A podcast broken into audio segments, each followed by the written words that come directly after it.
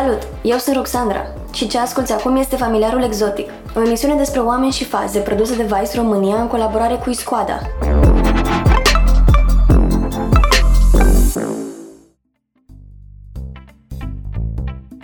În episodul de azi vorbesc cu Roxandra Păduraru și împreună o să te purtăm prin lumea mirosului. Nu avem încă tehnologia necesară să-ți influențezi simțul, dar tot putem să ne jucăm. Imaginează-ți că intri într-o bucătărie în care miroase a suc de portocale proaspăt stors, a cafea fierbinte, iar pe farfurie te așteaptă un croissant în care ies saburi. Ăsta este setul imaginar în care te invit să o asculti pe Ruxandra Păduraru, care zice despre ea că e o antropologă aspirantă, doctorant de la Universitatea București, unde predă seminarii, iar în restul timpului e degustatoare de vinuri. Ruxandra a explorat cum ne influențează mirosul comportamentul social pentru că... Doresc să fiu uh, omul care este legătura între lumea care ne înconjoară și oameni și să explic cât de bine pot, de ce facem anumite lucruri și, cum spune un profesor, să fac uh, familiarul exotic și exoticul familiar. Cum ai ajuns să studiezi simțurile și mirosurile? Sunt și uh, pe drumul de formare către degustator de vin și atunci, inevitabil, în casă, ai mei lucrează în domeniu de când eu sunt mică și inevitabil în casă apar uh, discuții despre mirosuri, mai ales mirosurile din vin și toată copilăria mea am fost cumva tarată sau marcată de faptul că mirosuri pe care tata le identifica, eu nu le regăseam niciun fel de corespondent în capul meu, uh, de exemplu agrișe sau merișoare, pentru mine uh, sunt cam una și aceeași chestie, din punct de vedere olfactiv și mereu am încercat să descoper, da, cum miros, cu, care sunt de fapt, sau uh, miroase a cremene. Copilăria mea, da, am avut câteva contacte cu cremene sau atunci când, când suntem mici și dăm o piatră de alta și încercăm să scoatem scântei și este mirosul ăla, dar erau foarte multe mirosuri care nu le găseam corespondent. Și atunci am zis, clar, este o chestie culturală. Asta pe de-o parte. Pe de altă parte, eram în mai 2020 și toată lumea vorbea despre miros. Că ai miros, n-ai miros, era semn al existenței sau inexistenței bolii. Uh, nu mai spun că erau toate urările alea absolut uh, hilare, de tip uh, să trăim, să fii sănătos, să ai gust, să ai miros, la mulți ani, un an bun. și am zis, ok, atunci mirosul is a thing, adică se vorbește despre miros extrem de mult, în afara domeniului vinului lui foarte puțini oameni mai vorbeau despre miros, cel mult despre mirosurile extrem de urâte, nu știu, de tip pute. Um, și atunci am zis, uh, it's a thing, este momentul să vedem ce treaba asta cu mirosul. Are apărut în scena publică extrem de puternic și uh, atunci este momentul pentru mine ca antropolog să mă uit la miros. Vorbim acum despre coronavirus și despre pandemie. Sunt simptome care în continuare le pun probleme celor care au fost bolnavi, celor care au făcut, să spunem, o formă ușoară de coronavirus. Ceea ce aș vrea să vă arăt astăzi este antrenamentul fibrelor olfactive. Este cumva reabilitarea mirosului. Practic. Și cu ce altă nară? Deci ușor cu fiecare nară, de două ori pe zi. Știi când te plimbi și cineva trece pe lângă tine și te surprinzi zâmbind fiindcă miroase bine? Sau când urmărești un miros delicios și vrei să-l guști? Sau când pășești într-o cameră iar mirosul te relaxează instant? Personal țin destul de mult la miros, suficient încât să iau zăpada în palme și să o inspir cu putere, în speranța că o să-mi amintesc de momentele când făceam trenulețul cu sănile pe ulița satului. Mirosul e primul simț pe care îl folosim la naștere, ca adult, distingi cam 10.000 de mirosuri, iar creierul tău are 40 de milioane de neuroni olfactivi receptori diferiți. Practic, habar n-ai câte poți mirosi. Când inspiri, miroși moleculele din aerul care ți-a intrat în nări, iar de aici până la creier, ruta e directă. El nu trece prin mijlocul emisferei cerebrale înainte să ajungă în amigdala cerebrală, talamus sau neocortex. Iar astea sunt locurile care ne declanșează reacții emoționale și uneori amintiri super vii, Mirosul e un simț al naibii de intim. Hmm. Ție ce miros îți aduce aminte de copilărie? Pentru mine e mirosul casei de la țară și laptele cu cacao pe care îl făcea bunica pe sobă. Un gust pe care nu-l mai întâlnesc acum și se pare că tot mirosul și-a băgat nasul, fiindcă cam 80% din gust e de fapt tot miros. Iar partea nasoală e că acuratețea lui scade cu vârsta. La fel cum se întâmplă și cu celelalte simțuri. În timp, o să percep tot mai puțin cum miroase lumea din jurul tău sau cum miros oamenii pe care iubești. Articolul tău se numește Mirosul rudenii și voiam să te rog să o luăm de la coadă la cap și să vedem ce-i rudenia și ce ne imaginăm când ne gândim la ea. Wow, ăsta este un subiect uh, puțin sensibil cu rodenia. Rodenia, până nu de mult, uh, era văzută doar ca fiind apanajul biologiei, o relație consangvină, din sângele meu ești tu, suntem rude, prin urmare. Lucrurile se complică puțin în toată um, sfera asta de schimbări care, uh, pe de-o parte, copiii care se pot naște nu doar prin reproducerea de tip contact sexual și apoi apare un copil. Copiii pot să fie acum făcuți și cu ajutorul tehnologiei, de exemplu, în aceeași măsură în care instituția familiei se modifică de la an la an prin faptul că apar noi variabile de la familii uh, de același uh, gen până la uh, familii inclusiv monoparentale sau familii care sunt numite familii sau rude, chiar dacă nu sunt din același sânge, copii care trăiesc alături de vecini sau de persoane mai îndepărtate și pe care le asimilează ca fiind această familie. Și atunci nu mai putem să spunem că neapărat din o mamă și un tată se va naște un copil și asta este rudenia, plus bunici, mătuși, unchi, nepoți. Rudenia este o sferă mai largă, este rudenia, uh, spun uh, sociologii și antropologii, că se face, în sensul în care este o relație care se performează constant, în sensul în care contează la cine te raportezi tu ca fiind rudă uh, și nu neapărat acest um, ideal vestic în care ruda trebuie să fie de sânge. Bineînțeles, există culturi non-vestice în care rudele ab initio cumva sunt, uh, nu, nu au legătură de sânge. Și atunci lucrurile sunt mai simple, hai să lărgim sfera încadrării sau încadrăbilității în rudenie și să ne uităm la rudenie ca la o relație care se face. Și se face pe bază de sentiment, de afectivitate, practic. Da, exact. Ok. Sau se poate face dacă suntem de acord că un bărbat și o femeie, de exemplu, se pot căsători și din rațiuni economice și să întemeieze o familie prin urmare rudenie, nu cred că este neapărat vorba de sentiment, cât de percepția de construire a unei identități care să se traducă în rudenie. În sensul ăsta, cred. Deci o identitate comună, adică exact. cumva oricum da, de, da, de da, rudenie da, ajungem la exact, asta. exact. Zi-mi un pic ce înseamnă de fapt titlul articolului tău, mirosul rudeniei. Mirosul rudenii se referă la, of course, um, modul uh, de percepere olfactiv al persoanelor pe care le considerăm apropiate sau ca, ne, ca fiind rude și cum ne modifică lucrul ăsta tipul de relație sau de apropiere, slash distanțare pe care le avem cu uh, aceste persoane. Adică dacă un, uh, un simț despre care, cum am zis, până nu de mult nu s-a vorbit extrem, extrem de în profunzime, dacă acest simț, el poate să influențeze ce facem și cu cine facem și când facem și de ce facem.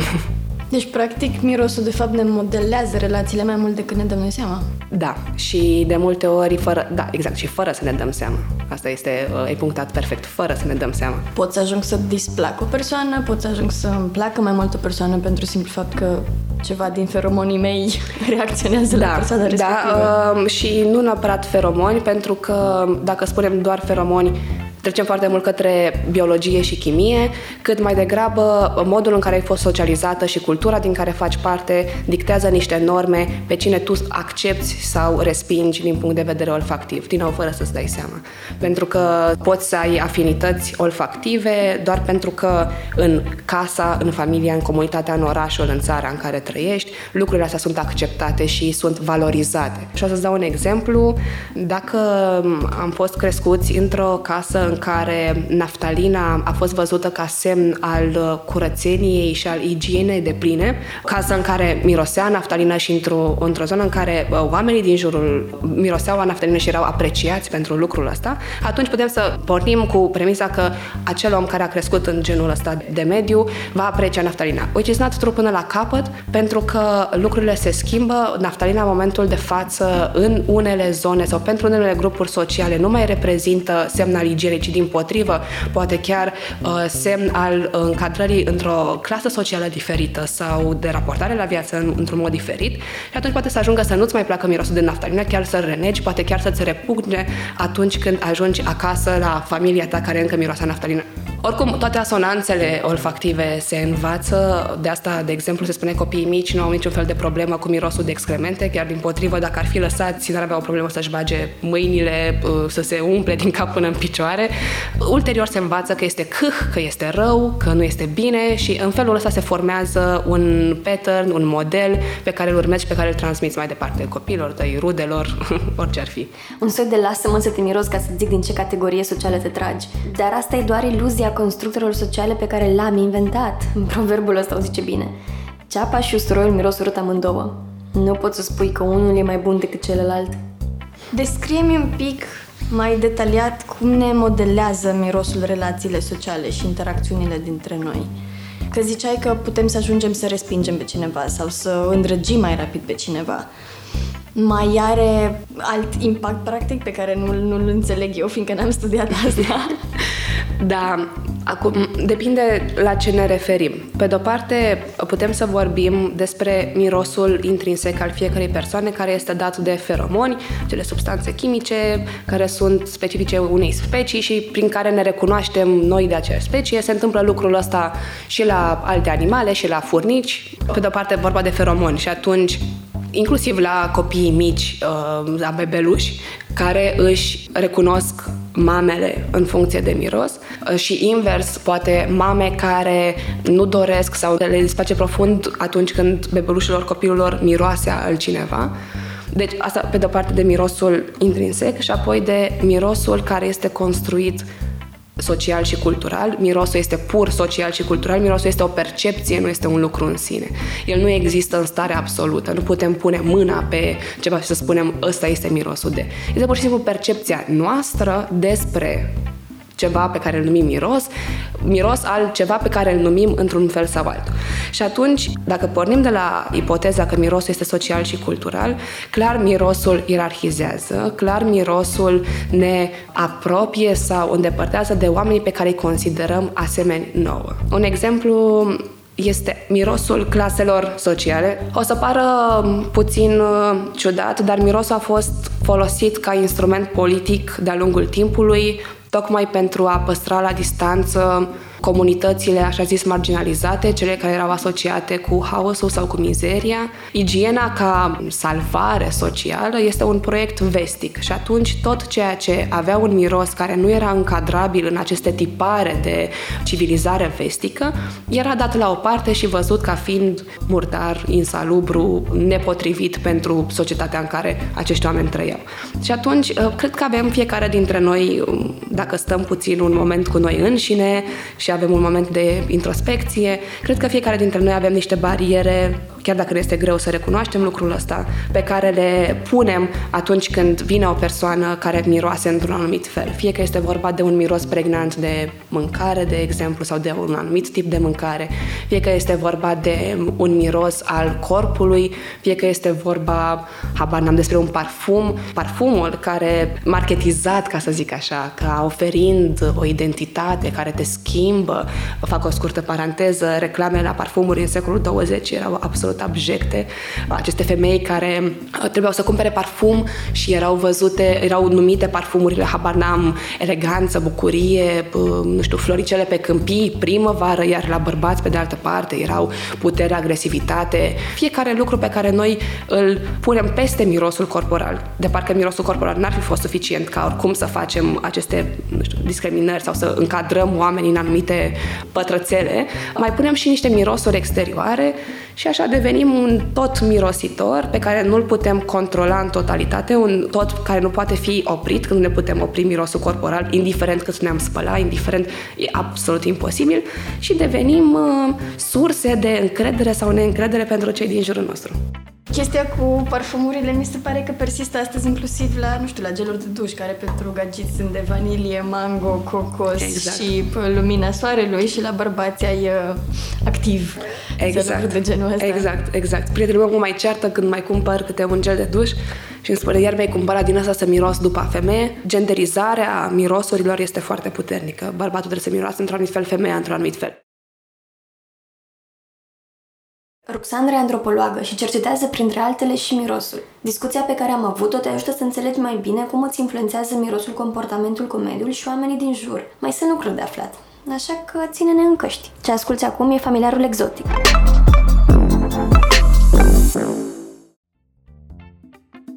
Cum ne poate influența efectiv mirosul să accedem la niște valori și practic la, la un grup social? Mergem pe apartenență, pe cel care miroase ca mine, gândește și simte ca mine? Sau pe cel care miroase ca ceva dezirabil sau un grup în care îmi doresc să intru. De exemplu, la parfumuri. Nu putem uh, să spunem în momentul de față că un parfum miroase mai bine sau mai rău decât altul în valoare absolută, ci valoarea este relativă. Și atunci, de exemplu, dacă eu îmi doresc să urc pe scara socială, pot, de exemplu, să mă uit spre un parfum de tip Armani, Versace, habar n-am, care eu cred că mi oferă o valoare în plus pentru că este recognoscibil de către oameni plasați pe o scară mai înaltă decât mine, ei recunosc, e ca la ceasuri, știi, când își au o întâlnire și contează ceasul că se uită celălalt, da, poate să funcționeze așa.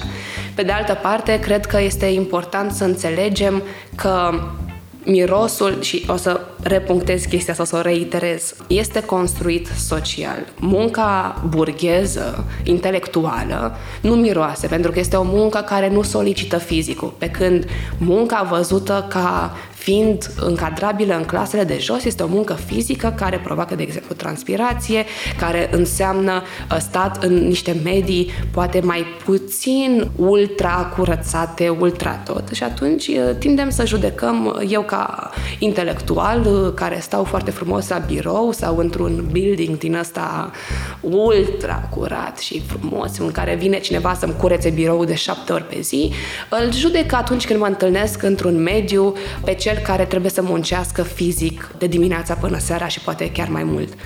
Dar lucrurile astea sper cu timpul să se amelioreze și să înțelegem că mirosul, deși ne definește pentru că face parte din noi și din cine suntem, nu trebuie judecat sau nu trebuie să avem judecăți de valoare asupra cărui miros este mai înalt sau să fie ca un marker moral. Ruxandra mi-a povestit și cum s-a schimbat relația noastră cu mirosul de-a lungul diferitelor epoci istorice. De exemplu, în antichitate, în cultura vestică, mirosul era centrul universului. Toate lucrurile erau parfumate.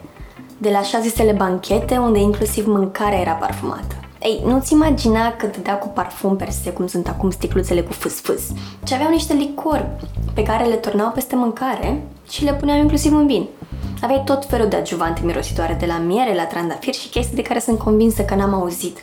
Când oamenii au început să importe și mirosuri din Orientul Mijlociu, Roxandra zice că totul a devenit un miros omniprezent. Trebuie să-i fost interesant să trăiești, probabil că noi acum, pentru că suntem destul de neutri din punct de vedere olfactiv, mediile de fapt sunt neutri din punct de vedere olfactiv, cred că ar fi foarte greu să trăim două, trei zile atunci ar fi foarte obositor pentru creierul nostru să înțeleagă ce se întâmplă și de unde. Am fi cum sunt labradorii, știi, cu care umblă peste tot și miros, așa am fi și noi, n-am înțelege absolut nimic. Apoi, în Evul Mediu, odată cu apariția creștinismului, mirosurile au fost uh, receptate ca fiind promiscue, ca fiind uh, dovadă a neiubirii față de Dumnezeu. În fine, era clar că nu erai o persoană pioasă dacă aveai mirosuri. Asta este tare povestea cu tămâia, care la început a fost complet negată, ulterior ajungând să fie acest simbol al creștinismului. Iar Evul Mediu nu este un timp uh, prolific pentru mirosuri. Apare perioada uh, modernă cu deodorizarea spațiilor publice. Oricum, by the way, nu știu dacă știi, dar băiatul este o practică extrem de recentă, la începutul secolului al XX-lea. Adică ne gândim totuși că oamenii nu se îmbăiau, chiar văzuta fiind uh, aducător de boli, dacă făceai duș, dacă te spălai, așa mai departe. Deci, cumva este o complicație de uh, mirosuri corporale, pentru că oamenii nespălându-se este clar ce se întâmpla, dar în același timp spațiile care erau ba mirositoare, ba nemirositoare, în timpul pandemiilor se mai dădea cu niște, nu știu, bombe fumigene de miros uh, prin orașe ca să ducă duhurile rele departe, ca să spele olfactiv zona de această boală care nu putea fi explicată atunci în termen medical sau nu se știa de unde vine și atunci o pandemie era îndepărtată și prin mirosuri. Cumva ajungem spre perioada noastră o ultra, ultra parfumare din nou a tot. De la parfumuri la uh, niște felicitări parfumate, apare Scented Entertainment, se încearcă să se facă filme cu mirosuri. Ce Scented Entertainment? toată mișcarea în care divertismentul poate avea și o latură olfactivă, de la DJ olfactivi în cluburi, trebuie să fie super tare. Am zis că dacă prind oriunde mă duc, oricât ar costa, merită odată să vedem cum e treaba asta. Așa cum e DJ-ul care poate să pună muzică, apoi este jocul de lumini și în aceeași măsură poate să fie și un joc de mirosuri care să se schimbe. Nu-mi dau seama exact cum funcționează, cum se erisește, în fine, dar e de văzut.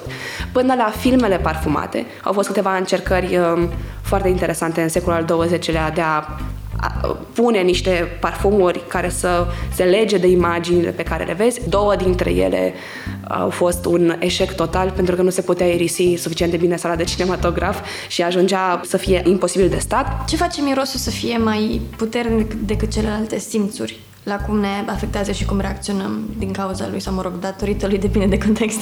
Asta am încercat și eu să-mi explic uh, și am ajuns la o carte de chimie pe care am citit-o din categoria cărții cu albine și furnici și am ajuns la cartea asta de chimie și aparent uh, sistemul olfactiv are legăturile anatomice și filogenetice cele mai uh, directe cu sistemul uh, limbic, adică este centrul emoțional al creierului. Și atunci, dintre toate simțurile, uh, mirosul suscită uh, cele mai puternice emoții.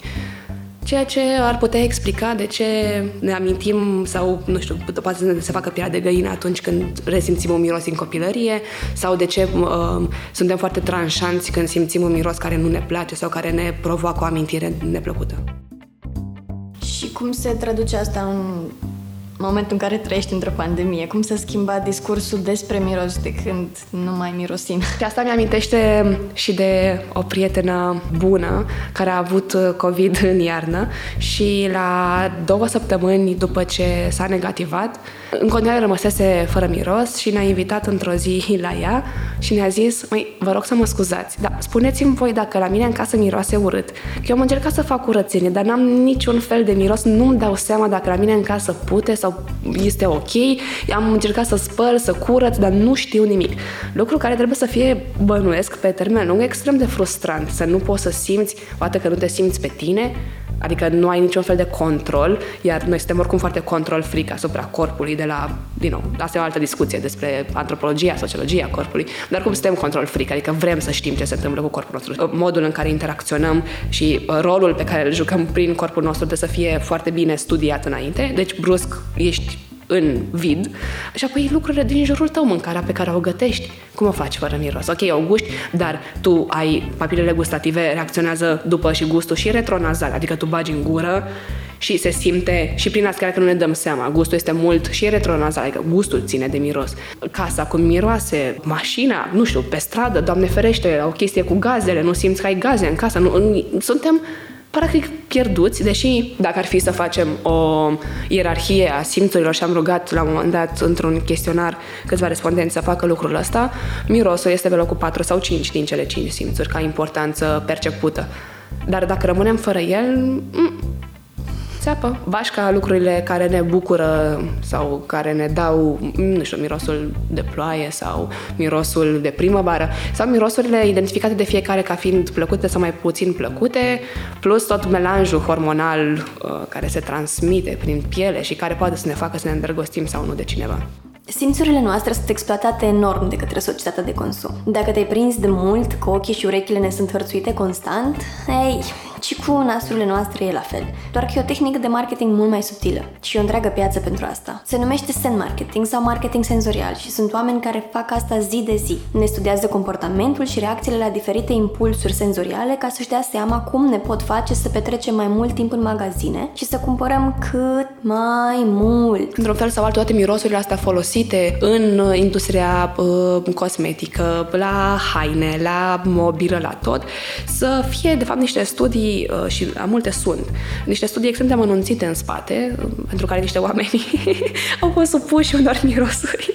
Uh, și să știm uh, ce, uh, la ce răspunde un om atunci când stă pe canapea și când se așează pe canapea și iese puțin din mirosul canapelei, inclusiv pielea sintetică, care nu are cum să miroasă piele, piele, dar care are miros de piele, nu mai spun roșiile și alimentele, um, a, uite, asta mi se pare foarte amuzant, te duci la alimentară și e o roșie și o miroși și spui, mm, mm, ce miros, asta e roșie adevărată. Dar, de fapt, sunt 11.000 de formule prin care roșiile să miroasă a ceea ce consideră consumatorul că ar trebui să fie o roșie autentică.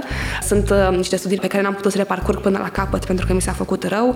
Uh, mirosul de banană, de căpșună, de absolut orice, care uh, ne minte și ne spune de fapt că, a, uite, asta este o căpșună de grădină.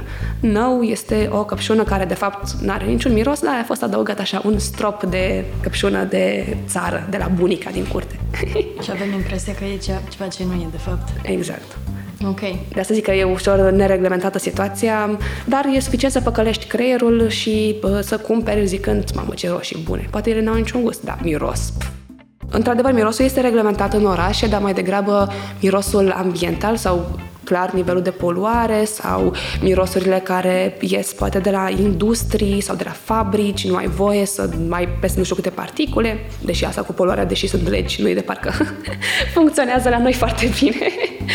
Uh, dar, uh, da, bănuiesc că nu ai voie să cauzezi rău, dar nu te poate verifica nimeni.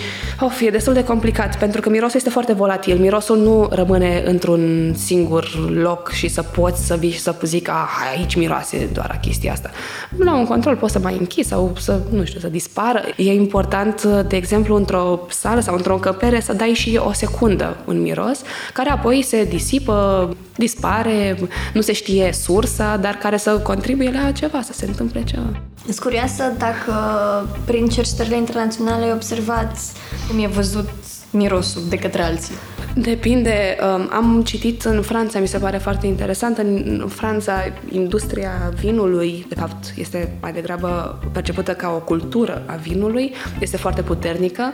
Există școli și uh, în programa școlară, încă din clasa 1, se introduc uh, pentru unele școli, din nou, nu generalizez, niște cursuri uh, pentru degustatori și flanări um, și niște kituri aromatice.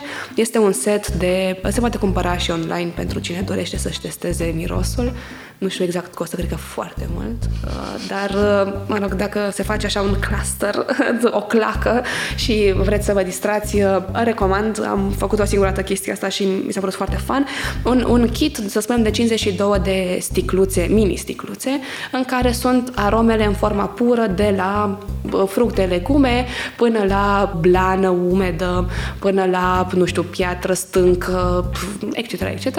Și ele sunt um, secrete sistematizate, nu vezi ce e în fiecare, ai doar un index sau, mă rog, o legendă la sfârșit, trebuie să le miroși, să-ți notezi ce crezi tu că este și la sfârșit confrunți și vezi dacă ceea ce ai mirosit uh, este cu adevărat ceea ce se află în sticluță.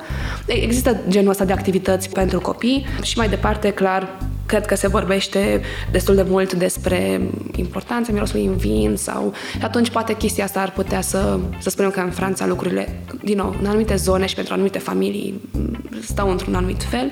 În uh, alte studii am citit niște antropologi care s-au dus prin uh, alte zone mai spre est și într-una dintre, îmi pare foarte rău, uh, e semn uh, nu foarte bun că nu mi-amintesc, dar promit că voi reveni asupra acestui fapt.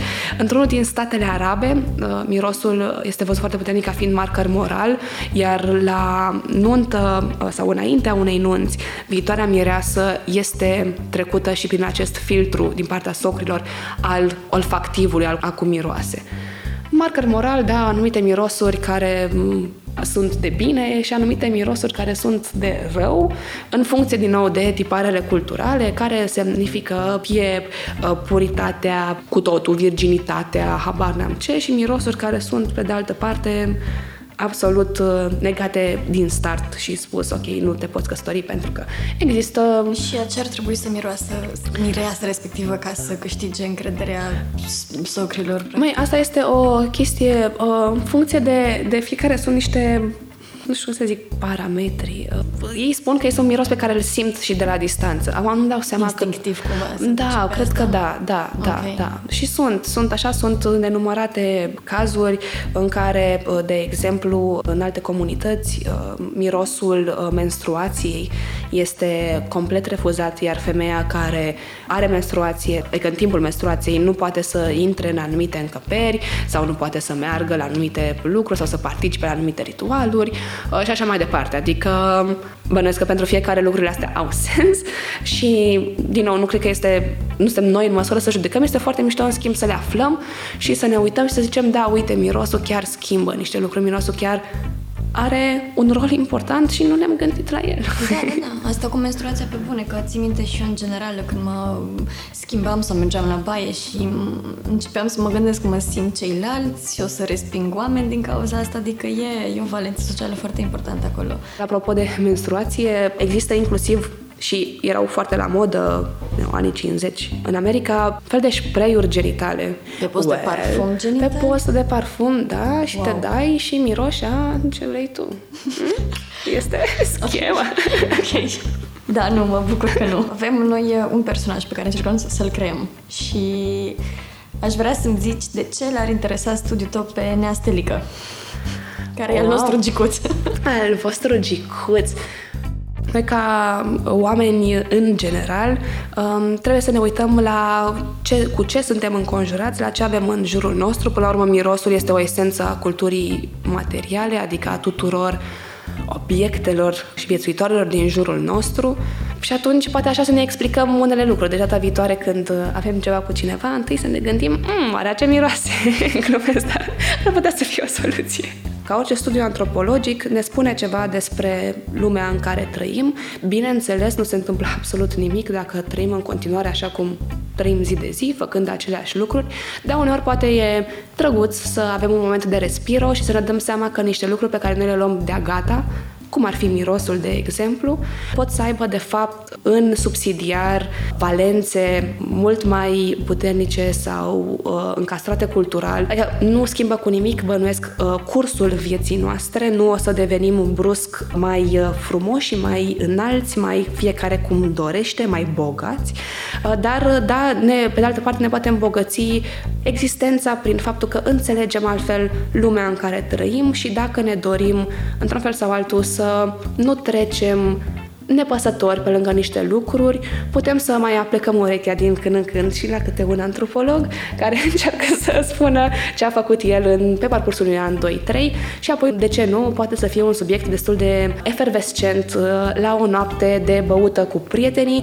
când înainte de subiectele politice, pentru că după politică nu urmează nimic decât ceartă, um, înainte de subiectele politice și între discuția despre COVID, că tot uh, așa începui un fel de icebreaker al discuției discuțiilor momentan și până în politică, putem să spunem, da, frate, uite asta cu mirosul, ce părere ai? Și chiar um, dacă sunt ascultători care au um, experiențe personale, fie cu mirosul rudeniei, fie păreri legate de miros, îi încurajez să ne lase comentarii și să discutăm și pe paginile voastre de Facebook și Instagram. Imaginează-ți că e 2020, iar tu lucrezi într-un spital. Îți pierzi mirosul, la fel pățești și colegii tăi și ai prea puține date ca să știi ce ți încurcă nasul și să înțelegi ce trăiești. Tot ce știe că nu mai ai un simț esențial, care până atunci te ajuta mai mult decât ți-ai dat seama. În același timp, undeva în Marea Britanie, o persoană cărei job este să studieze cum ne influențează genetica, mirosul și gustul, primește peste 150 de mail-uri într-o singură după masă. Tredul discuției se ramifică zilele care urmează, iar discuției se alătură de la geneticieni, neurobiologi, virologi, chimiști, cercetători în științe cognitive, nutriționiști, psihologi, până și filozofi. Toți adunați acolo pentru a înțelege ce afectează mirosul. Acel simț pe care îl luăm de gata, dar care ne poate salva viața și fără de care mâncarea nu mai are același gust. Ei sunt oamenii care au numit această perioadă o renaștere a simțului olfactiv, singurul care o legătură aproape directă cu creierul nostru și ne face să simțim lumea într-un mod extrem de intim. Mirosul e simțul care ne poate arăta și predispoziții către Alzheimer, Parkinson, schizofrenie sau depresie. Pandemia și-a băgat nasul în viețile noastre și ne arăta cât de important să ne bucurăm de moleculele care ne traduc lumea din jurănări. Să fii doar pe fază, dacă miroase prea bine a scruțișoară, a lămâie sau a lavandă. Ci că astea sunt mirosurile care te pot fura în magazine. Cred că de aici e safe să zic că dacă miroase prea bine ca să fie adevărat, mai citești dată eticheta de preț și vezi câte produse ai în coș. Iar ca să ne reamintim de observațiile Ruxandrei, oferă mai multă încredere și atenție mirosului tău, dar nu-ți lua nasul la purtare. Eu sunt Ruxandra Pătrașcu, iar familiarul exotic de acum ți-a fost explicat de Ruxandra Păduraru. Dacă vrei să afli și mai multe, îți recomand articolul Mirosul Rudenii, publicat pe Iscoada. Sper că ai găsit aici răspunsuri la dileme și că ți-am deschis apetitul către curiozități de care n-aveai habar. Acest episod nu ar fi ajuns la urechile tale fără următorii oameni care l-au făcut posibil. Laura Maria Ilie și Raluca Moșescu Bumbac din echipa Iscoada, și Ruxandra Pătrașcu Maian, Paul Petrache și Răzvan Băltărețu din echipa Vice România. Îți recomand să rămâi pe zonă, mai sunt lucruri de aflat.